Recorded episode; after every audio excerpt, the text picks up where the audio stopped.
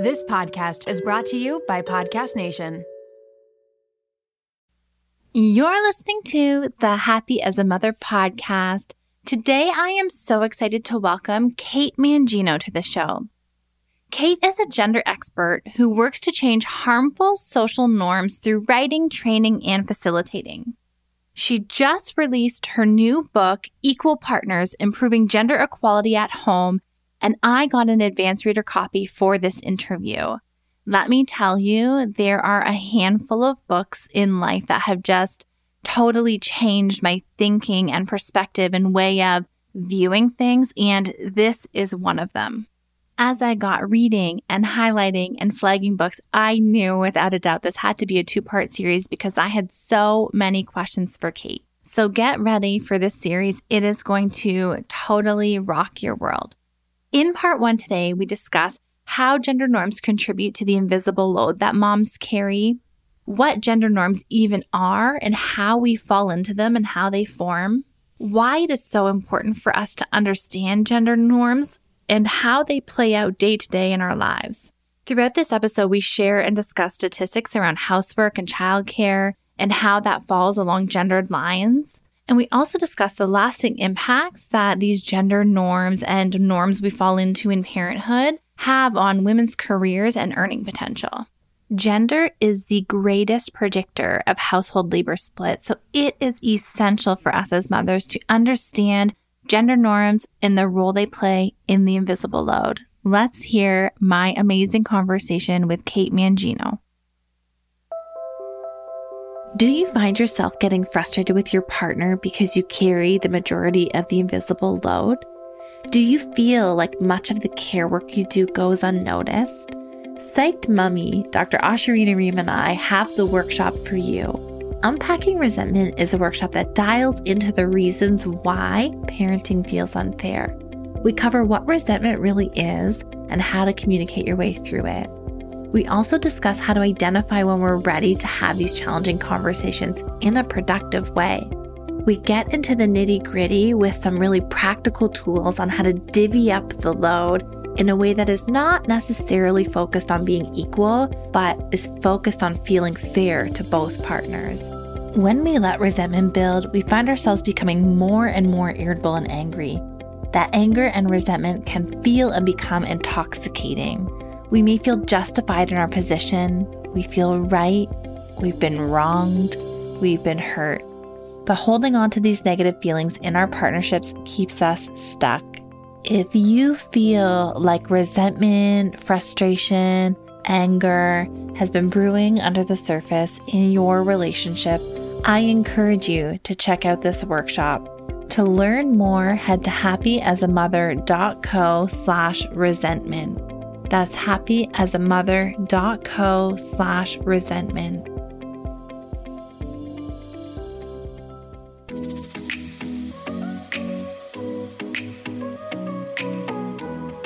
Welcome to the Happy as a Mother podcast, where we are dedicated to helping you cope with the load of motherhood.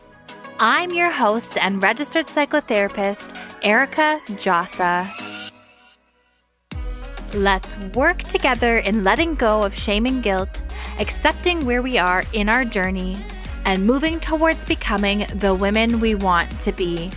We will hear from experts, learn practical tips, and listen in on honest conversations. Please note that the information shared in this podcast is for educational purposes only and should not replace the advice of your healthcare provider. Okay, let's dive in. Kate, thank you so much for taking the time to be here with us today. I was joking with you off air about how how we crossed paths and I got an email from your publisher and I saw the work that you have put out in the world and I knew immediately that we would click on so many levels. So thank you for taking the time to be here. Thank you for having me. I'm a fan of your podcast and what you do and I am just very flattered to be part of it. You have released a book called Equal Partners Improving Gender Equality at Home. And This is a major topic on the platform and, you know, my Instagram and, and podcast as we have the Invisible Load series and are constantly talking about the invisible tasks that come with motherhood.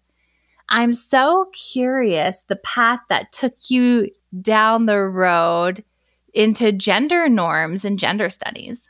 So, my background, I come at it from a bit of a different perspective. My background is in international development, and I have worked my whole career. I was a Peace Corps volunteer back in the day for those other Americans out there who might be returned Peace Corps volunteers.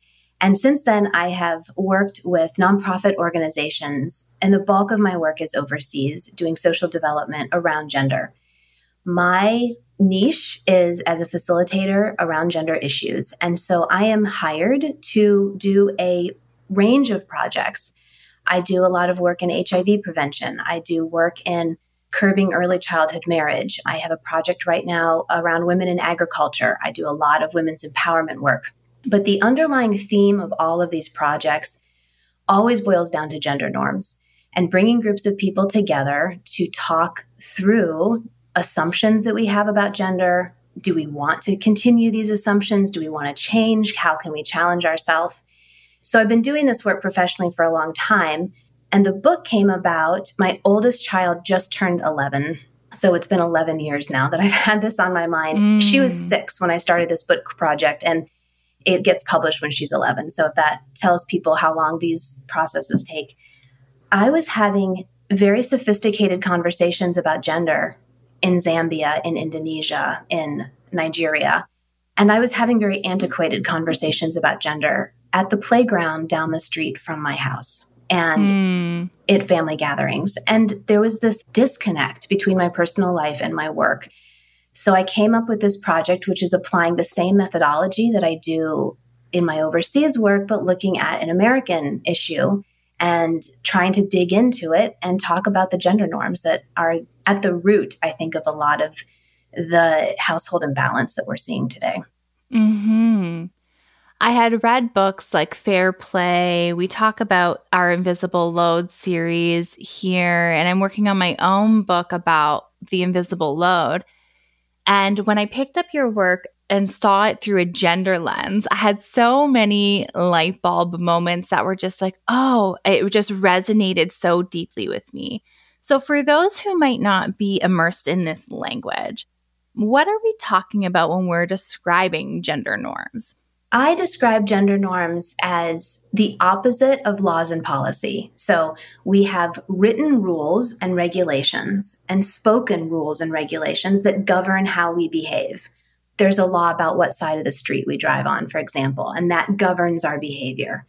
Norms are the unwritten, unspoken expectations that come with being a boy or a girl or a man or a woman or someone who doesn't identify with either of those genders. And those are so strong and so real and so deeply embedded into each culture that they feel like fact. They feel like truth. Mm. And I think that gender norms are often confused with biological truths, right? And people start, it gets mixed up in our head as to are women really more emotional or are are mm. we hmm. biologically more emotional? Is it true? Is it a myth? Are we raised to be more emotional? It creates this big gray space where it's hard sometimes to differentiate what is biology and what is socialization. Hmm And one of the things that you had discussed initially in the book, and maybe we'll put it out here as well, is that these norms often fall into sort of female led and male led. And it doesn't always relate to sex and gender, and these things are fluid, but these are the two primary norms that we usually associate with you might be better to give this spiel that I No, you're doing a perfect job. and and so like people fall outside of these norms and these norms might not be entirely inclusive, but they are sort of prevailing and especially in parenthood when we're talking about mothers and fathers mm-hmm. and things, mm-hmm. we're going to use this language, but understanding that people fall outside of these sort of stereotypical norms as well. Absolutely. The norms I think are predominantly we, ha- we have norms that are coded for girls and women and boys and men. Mm. So I think one major issue with gender norms is that they're restrictive and they don't allow people to be authentic. They put us in a box and I think they're restrictive for people who were assigned incorrect pronouns when they were born or do not identify as male or female. So it's restrictive in many ways. Mm-hmm. I love that male coded and female coded. We'll probably reference that quite a bit. So, like, we know what these norms are. They're the unspoken expectations of me as a woman, me as a mother. And who teaches us what it means to be a good woman, be a lady, be a good mom? Where where do these messages come from? Uh, they come from everywhere. I mean, that's the honest truth. I can't remember being sat down and having anyone tell me how to be a good girl or how to be a good mom. We hear them throughout our life. We get them through our nuclear families, through our extended families. We get them through faith communities, neighborhoods, school, daycare, friends. Now our kids are getting them on YouTube and TikTok. Mm. We hear thousands of messages a day from the time that we're tiny. And so they're just sort of around us all the time. And, and, norms are not just about gender. Norms are, of course, are around race and beauty and anything that's not written, anything that's one of these unspoken, assumed beliefs about how you're supposed to be or not supposed to be could be considered a norm. Mm-hmm. When I think back on my own experiences, on like first what it meant to be be a lady or be ladylike or be um you know, whatever. Right. I remember I grew up in a very Pentecostal evangelical Christian home, mm-hmm. which I'm still unpacking half of the trauma of, not gonna lie. That's an episode for another day. but a lot of what came with that is, you know, a woman is a helpmate to their partner. A woman is sort of like, you know, the maker of the home, the carer, so that the man can be the head of the household and the sort of like subservient, quiet role. And this was a lot of like unlearning for me as I got into a space of, especially even running a company and being out in the world the way I am now, having this sort of big, bold presence, if you will, mm-hmm. having to like unlearn the norms of playing small. So, like, this came from personally for me like faith communities sort of also policed by like family living in like the faith like in this arena. And then i'm sure peers and schoolmates and things as well. But I can distinctly remember pivotal moments that really influenced that for me. A hundred percent. First of all, people role model behavior to us. They might not say it out loud, but we watch mm. our parents, we watch teachers, we watch neighbors. We can tell in the community who is revered, who is respected, so we can see what other community members value more than others. And then our gender norms are very much reinforced too. I remember very clearly sitting when I was a kid on the couch with my legs splayed across and my my mom, who I hate to throw under the bus because she's one of my best friends, mm. she'll probably laugh when she listens to this, saying, you know, could you please sit like a lady? Meaning, could you put mm-hmm. your legs together? So that reinforced behavior. You only have to tell a kid to do that a few times and they start to do it on automatically. Reinforcement can be positive, and sometimes we watch the way our older siblings are being raised or older cousins if your older brother is receiving accolades for being a great high school athlete, you start to think, oh, wait a minute, I need to perform. You know, I need to be an athlete, and then I will also earn that attention. So we learn it through watching how other people receive feedback as well. Hmm the praise that they get or the yeah how they're spoken about or revered in different circumstances. I had a very similar experience. My dad being like um please sit up. Like that's not ladylike. And i'm like six years old sprawled out right. reading a book somewhere. Like you know, you know what i mean? And it's like um i'm a child. Like so I think that as people are listening, you're probably reeling through these own experiences that you've had, like little corrections here and there that we've internalized along the way about what it means to like quote unquote be a lady or be a good woman and then to be a good mom which we're going to get into before transitioning into the motherhood piece there was an interesting part of your book where you talked about how gender and race intersect can we just unpack that quickly Absolutely. I think that humans like to compartmentalize things because it's easier to wrap our heads around it if you do. But I think that gender and race very much overlap and intersect. And I think that gender norms are applied perhaps in a stronger way. I'm trying to find the right words to people of color. Hmm. I think that it can often be a privilege to push back on gender norms. And I think that socially, people of color are judged more harshly for stepping outside of gender norms. So we can talk about this throughout today's episode. As I was interviewing the men for my book, race came up repeatedly. It was something that they couldn't separate.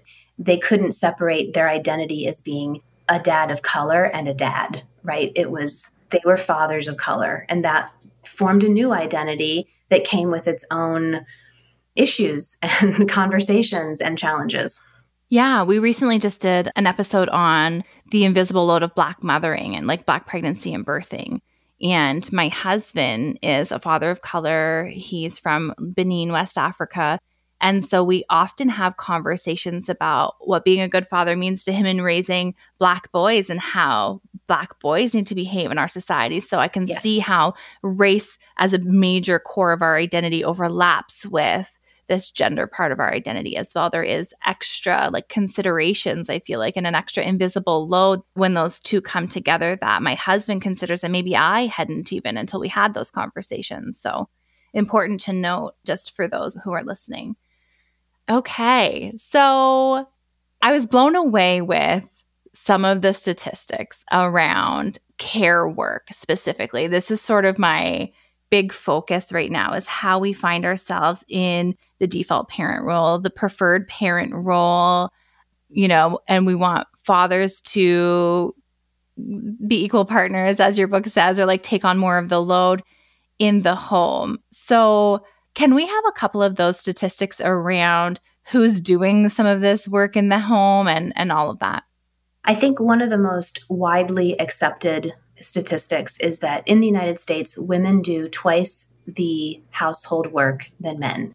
And this data comes only from different sex couples. So take that. Mm. Make sure you understand that when you listen, when you hear this statistic, because I have read that there is greater equality in same sex couples, not equal, but greater equality than different sex couples. In Canada, it's a little bit better. In the UK, it's a little bit lower. So it depends by country by country. And OECD has great statistics if you're interested in looking into that more closely. But if you break that down to really think about what it means, so if a woman does twice as much labor in the home as her male partner, that means let's say he does 10 hours of work, which is a lot over the course of a week. She's doing 20. Mm. And what does he do with those extra 10 hours when she's still laboring in the home? He could be sleeping, he could be hanging out with friends, he could be investing time in hobbies or work. He could be going back to school. He could be working overtime shifts to make more money. He has so many options, and she doesn't because she's still doing mm. household work. And if you add those up over the courses of months or years, it's considerable. And another statistic that's really important is that at age 25, this is in college graduate different sex couples. At age 25, women make 90% of what men make. So the pay gap is only 10%.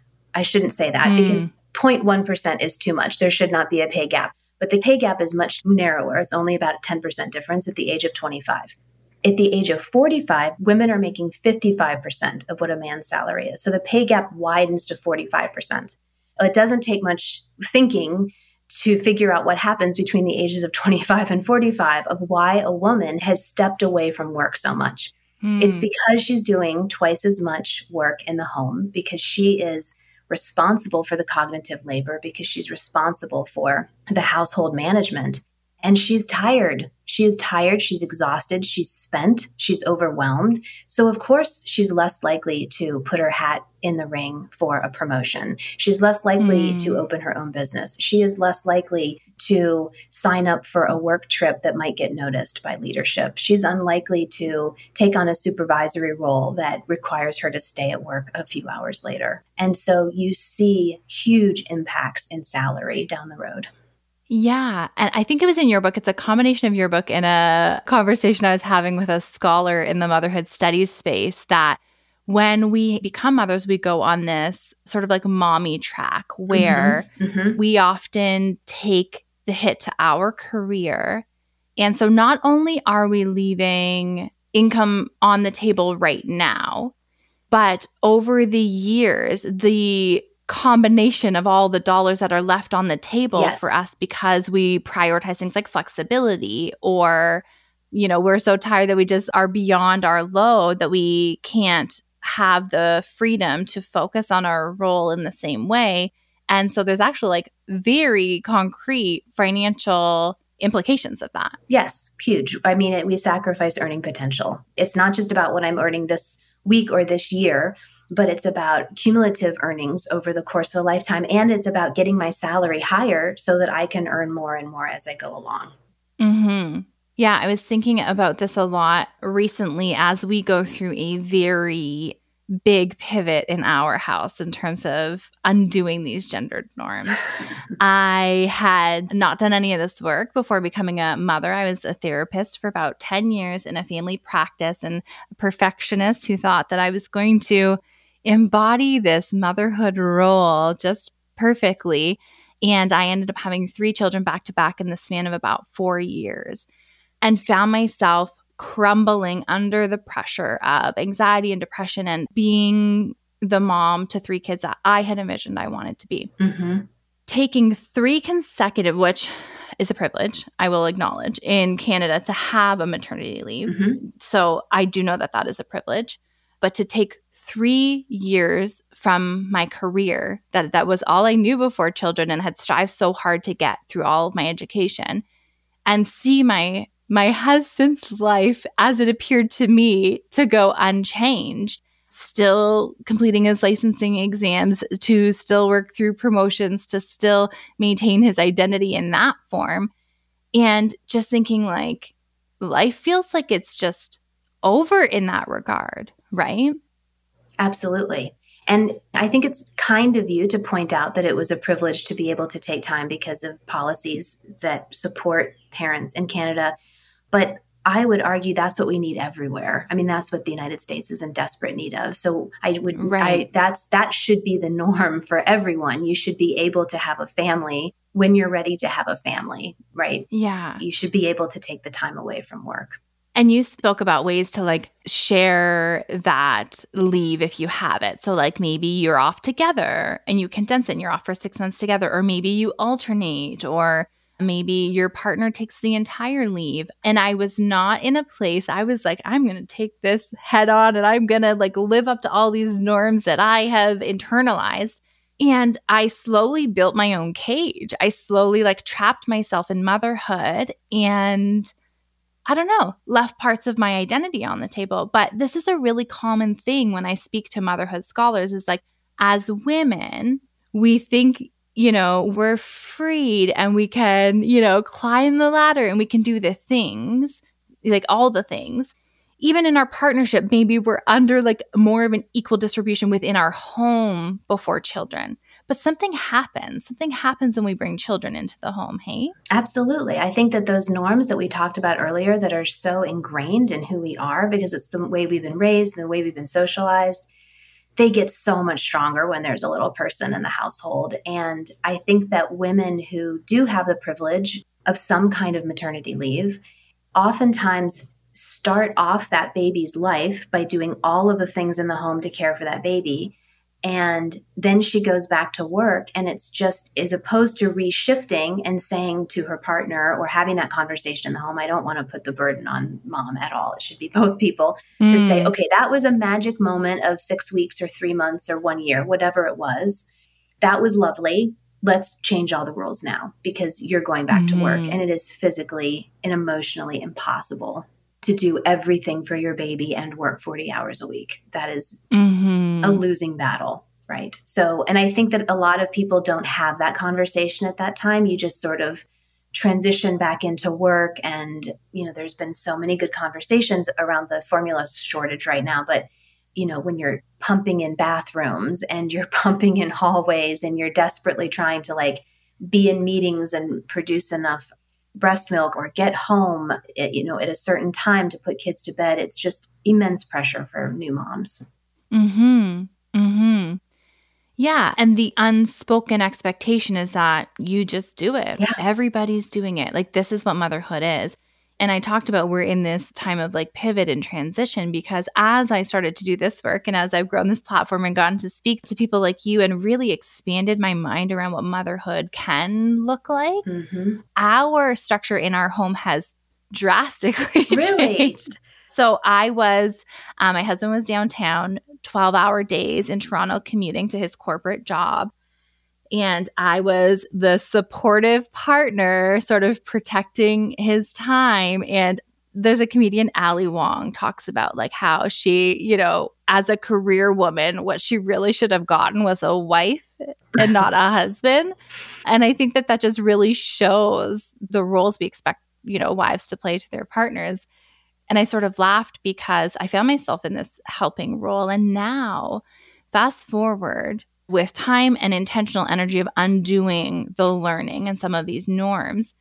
My husband does every pickup and every drop off and does dinners and I'm in like sort of militant scheduled meetings all day long to the point that the pediatrician called uh, and the the assistant at the pediatrician's office like bless her for putting up with me couldn't get a hold of me. And so I finally called her back and was like take me off the file. Like put me as the emergency contact dad is the primary contact here. Like, you won't get a hold of me. I will not return your call.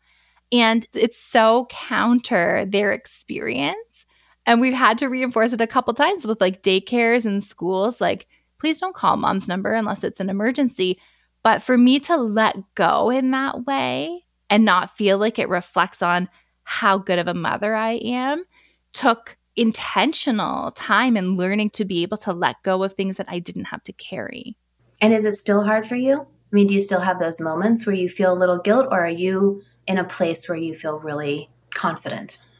I most often feel confident. However, there has been a handful of situations where one time the school had called and they thought my son had broken his arm.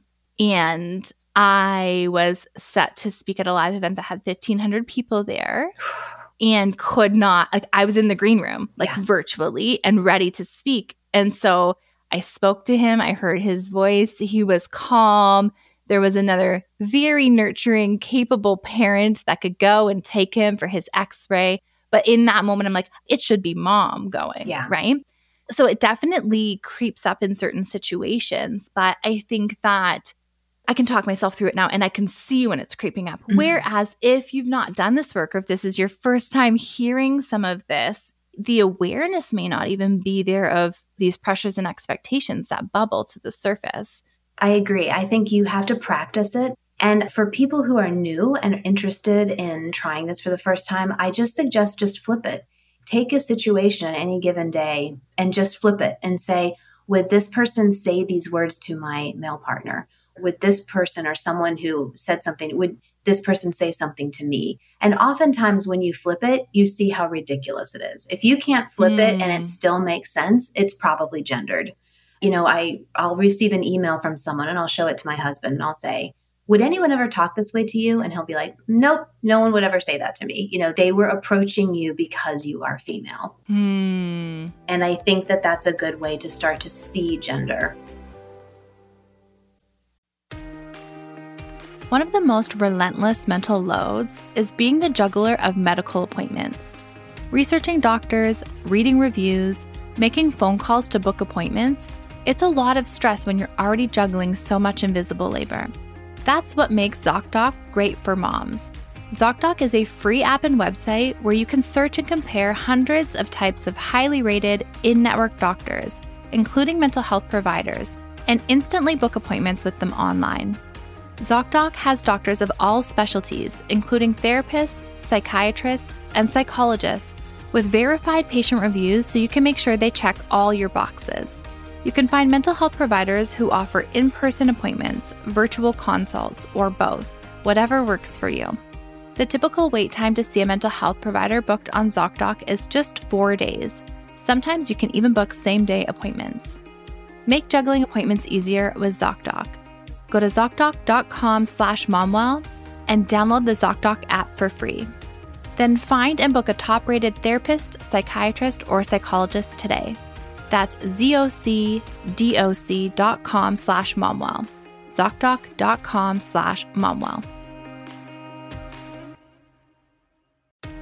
Mealtime with kids can be stressful, but with Factor's delicious, ready to eat meals, it can be a lot easier. Every fresh, never frozen meal is chef crafted, dietitian approved, and ready to eat in just two minutes. No worrying about ingredients and nutrition, no prep, no mess, and no cooking while wrangling toddlers. Choose from a weekly menu of 35 options, including popular options like Calorie Smart, Keto, Protein Plus, or Vegan and Veggie. Also, discover more than 60 add ons every week, like breakfast, on the go lunch, snacks, and beverages to help you stay fueled and feel good all day long. What are you waiting for? Get started today and fuel up for your springtime goals. Factor can even be tailored to your schedule. Customize your weekly meals with the flexibility to get as much or as little as you need. Pause or reschedule deliveries to suit your lifestyle. Take the stress out of meals with Factor. Head to factormeals.com slash momwell50 and use code MOMWELL50 to get 50% off your first box. Want to get smarter about your health but feel overwhelmed trying to separate fact from fiction? We hear a lot about gut health, microbiomes, and other nutrition topics, but taking the time to research these is exhausting, and there's a lot of misinformation out there.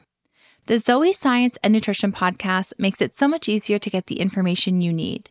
With the help of world leading scientists, the podcast gives you research based information so you can make informed choices for yourself without pressure and guilt. People are loving Zoe Science and Nutrition. Listener Stephanie's Apple review says the Zoe Science and Nutrition podcast is a life changing, science based, myth busting podcast. That's a must listen for anyone who eats food and wants to understand how it affects their body. With the Zoe Science and Nutrition podcast, you can join Stephanie and millions of others accessing quality information about their health. Find it wherever you listen to podcasts. One of the places I'd love to go now is the ways that we might behave in this role. So it's later on in the book you talk about sort of where we're at with this load we've been handed, right? And you would describe them as and, and hopefully we can we can touch on them as like being in this role and loving it and embracing it being in this female role or motherly mm-hmm. role being in this role and not like loving it but just accepting that it is what it is you know coping with the female role where we're feeling frazzled and kind of like i always picture it as we're like a duck on the water but underneath we're like just frantically trying to stay afloat resentful of the female role or leaning down, which we'll get into. So, can we briefly touch on those? And I'd love to just, yeah, have a discussion about them. When I did this research and wrote this book, I didn't want to assume that all women were unhappy. I think there are a lot of women who are fine, even if they have a gendered household, they're happy with it. For many different reasons, that could work for each individual family. So I always tell people I am not advocating for one set of behaviors over another. I think having a family is hard work and life is hard work and whatever is working for you and your partner that's fantastic. I would never tell anyone that their behavior is wrong or should change unless you want it to be changed.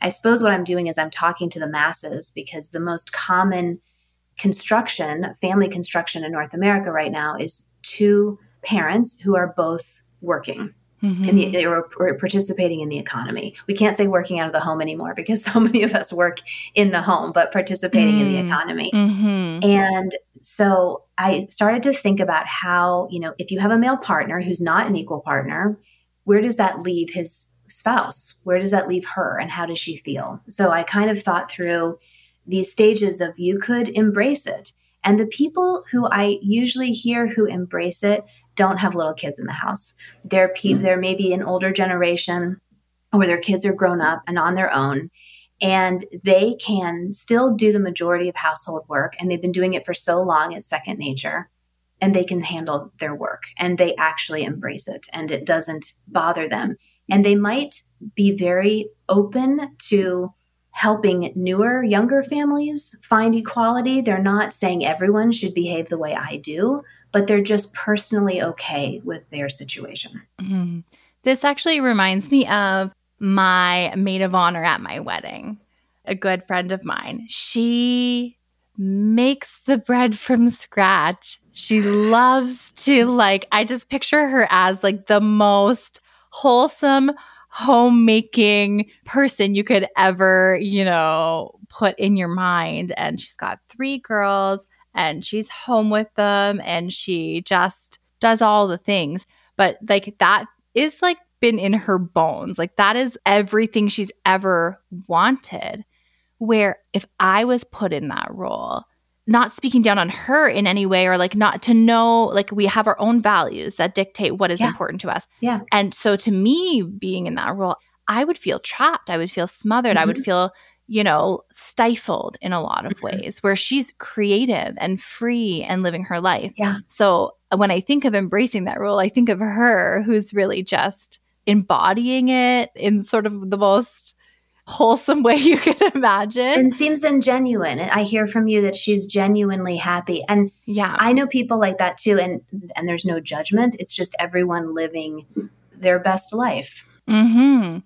And being in this role and being on maternity leave and just having three kids, understanding that care work is the hardest, hardest. and most important work that there is, frankly, right? Like, amen. And so when I see, and I have friends who are stay at home moms and who, whether they make that choice or it's sort of chosen for them, and there's lots that goes into that, I know, but just such important and hard work that goes, I think, minimized at times. I work with a lot of clients who are stay at home moms. They've got education, they have mm-hmm. titles, mm-hmm. they have various backgrounds, and feel that when they say, Oh, I stay at home with my kids, that people don't respect that, that people don't hold that in much esteem compared to if I had given my title instead of the fact that I'm a mom, I may have been received right. differently. So, right so much respect for those who are home and doing care work because it is important and difficult. So, absolutely. Yeah. So, I guess getting back to your original question is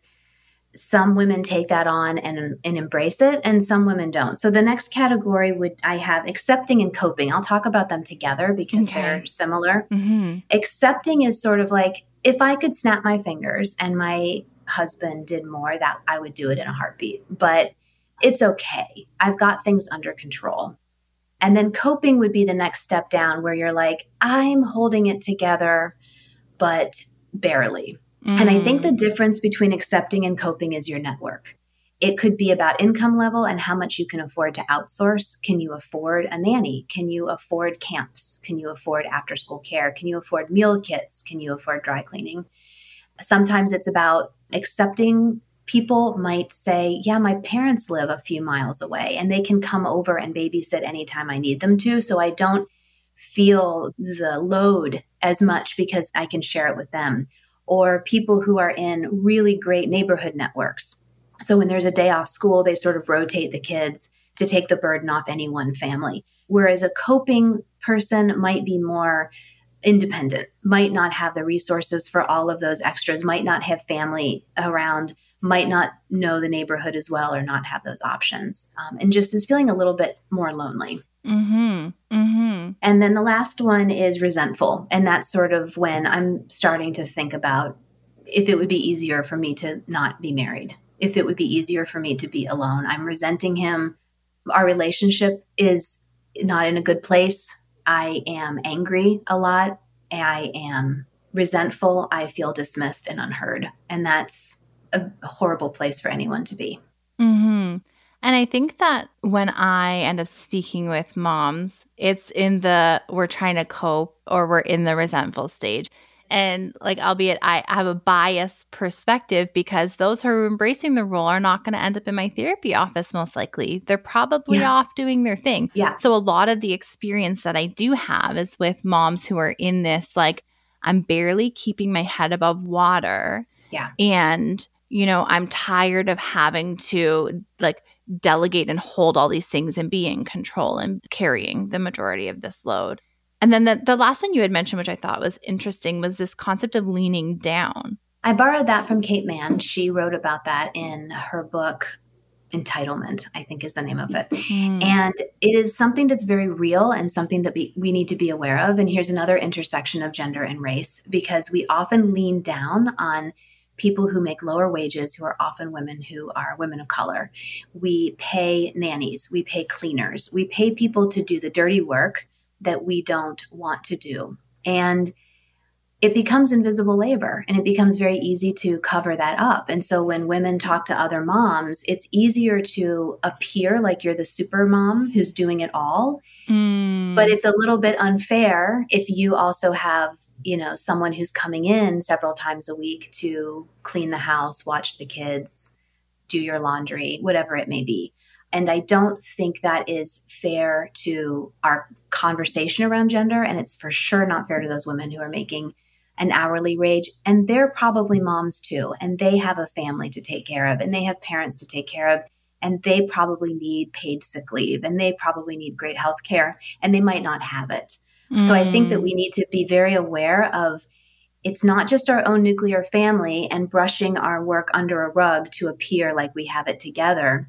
Let's be really honest about our networks Mm. And it's not a bad thing to have someone clean your house or someone watch your kids. That is a, a helpful transaction for two people. I just think that's another form of invisible labor that we need to bring into the conversation. Mm-hmm.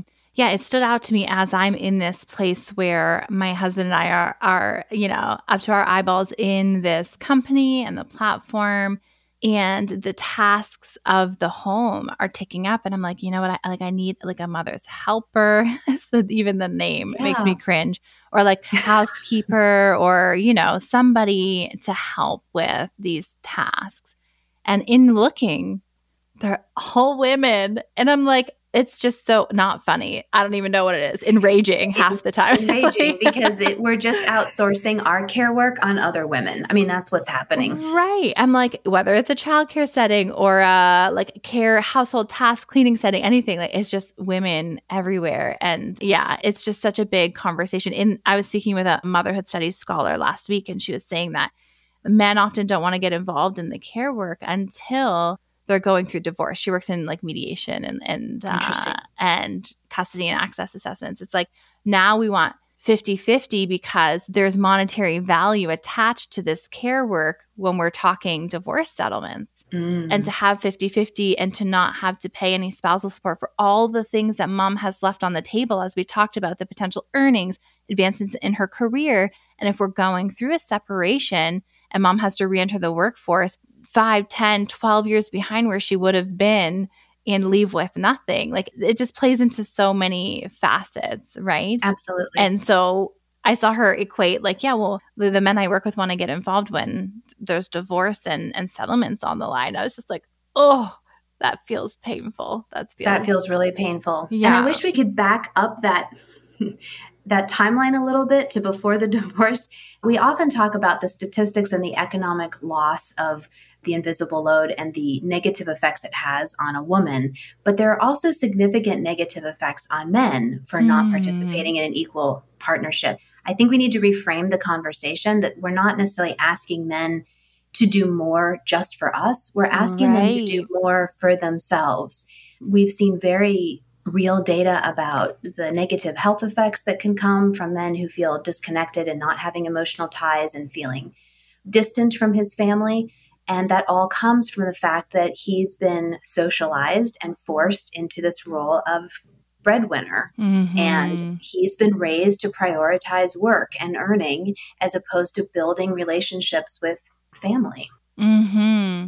I see that. And at the loss of some of the really, I don't know, maybe nurturing sides of care work. Yes. Like I see my son my like youngest son interact with his dad and i'm just like oh my gosh you know? It's just so sweet that they have this bond and this playful nurturing you know interaction that is like gentle and sensitive and kind and all of these things we would attribute to women and and men having to prioritize and work like my husband when he was downtown 12 14 hour days frankly yeah. just didn't have the opportunity to do that before. Precisely. And he was missing out. I'm imagining that he's happy being present with his kids and being a great dad and just spending that time and think about how many dads miss out on that space, that mm-hmm. opportunity because we push them into the workspace.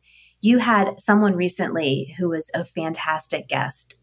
He was a breastfeeding specialist. Yes. And he shared a statistic that I didn't know that men's testosterone levels are lowered when they co sleep. I had never known that before I listened to him. And I thought, oh my gosh, there's like a biological thing happening too mm-hmm. that benefits men for having those relationships with kids and, and spouses.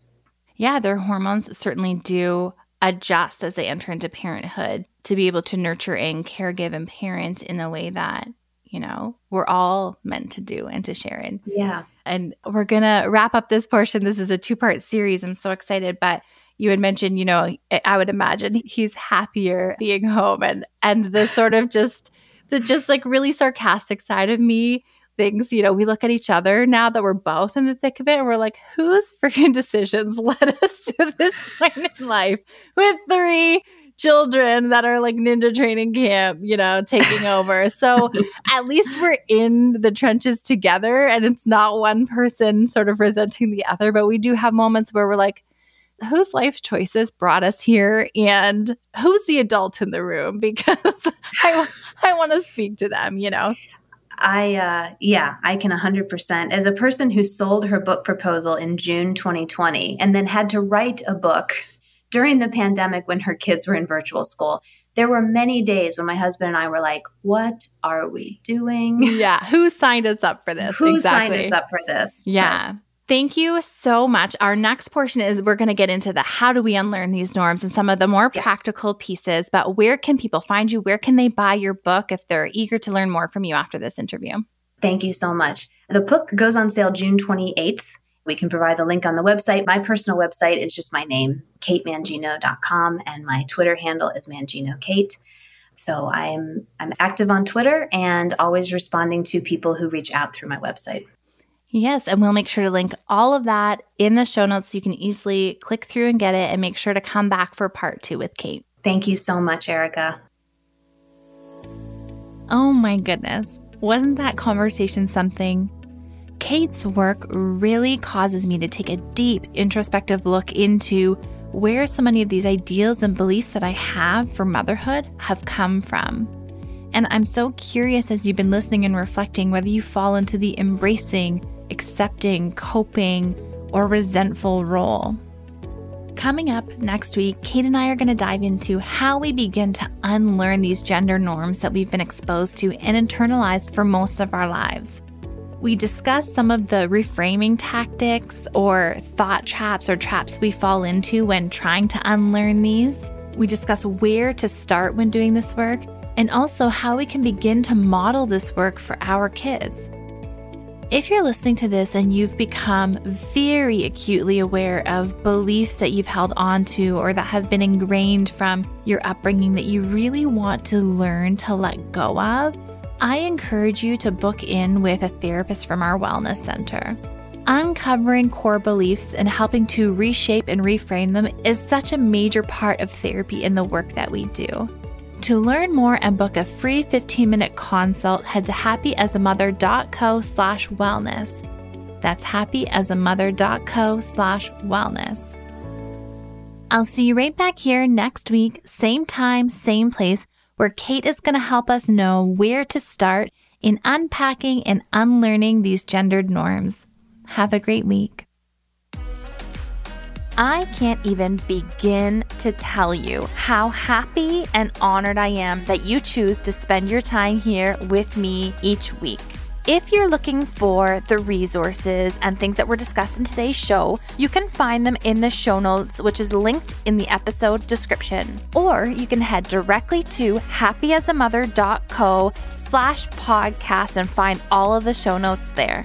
If you're looking for support and connection with other moms, you can head over to facebook.com slash groups slash happy as a mother and join our Facebook community. This community is filled with women just like you and I who want to support and uplift one another through our postpartum journey. And until next episode, Mama, I want you to know keep showing up. You're doing a great job.